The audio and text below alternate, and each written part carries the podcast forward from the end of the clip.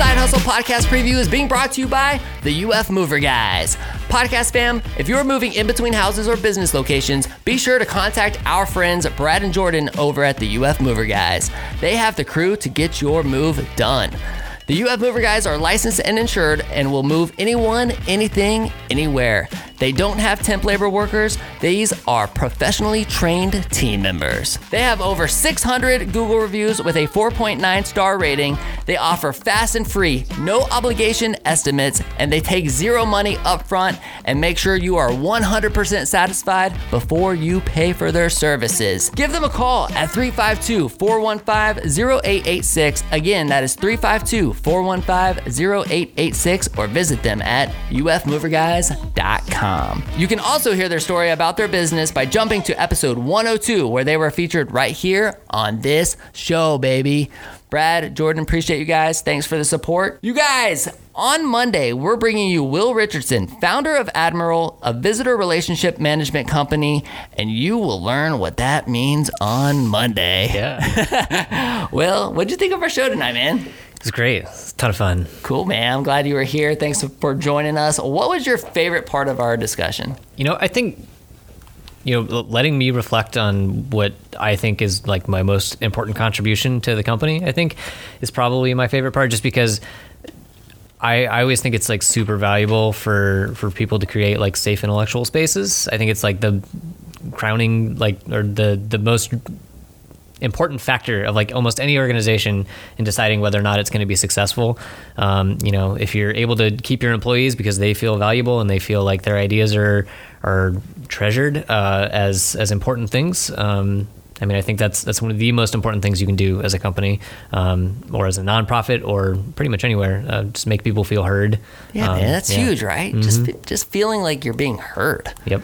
I agree. That was great, man. that was great. It's a great show, you guys. Like really great energy, really cool history. Just kind of hearing how Will got to Gainesville, uh, really came in because of Grooveshark, and then the evolution of his career and what he's doing now. You guys are absolutely gonna love it. Here's a little preview of what you guys have to look forward to on Monday. Kind of going back to Grooveshark, it was such a staple in the community. Yep. Um, what's like one of the biggest lessons that you've learned from your time there that you've like really applied to what you're doing now? You know i would like the thing that i focused on the most uh, was you know i was not ever like a super confident manager um, of people. Like i never went in there like really knowing what to do or feeling confident in what i was doing. Uh, but i always like the biggest thing that i always try to do with our team is to like foster a space that is um, where people feel like intellectually safe. Uh, I don't want anybody to come up with an idea and then have people you know, make them feel stupid or like their idea is stupid. Um, and so I just really want to make sure that we're always a space where like new ideas are respected and that we like really explore things and test those ideas, um, so that you know everybody feels that they're like really valued on the team as much as possible. Um, and I think I have excelled at that for sure. I think we have a really relaxed team. I think we have a super relaxed environment. Um, you know, some of the things that have been most challenging are like organizing work and actually like meeting deadlines and getting that stuff done. So, uh, yeah, there's some interesting uh, things that are happening on our team. We're kind of like splitting up some of our responsibilities. We're like, I'm going to focus on product stuff more, and another one of our founders is going to focus on like efficiency um, and like managing the engineers more.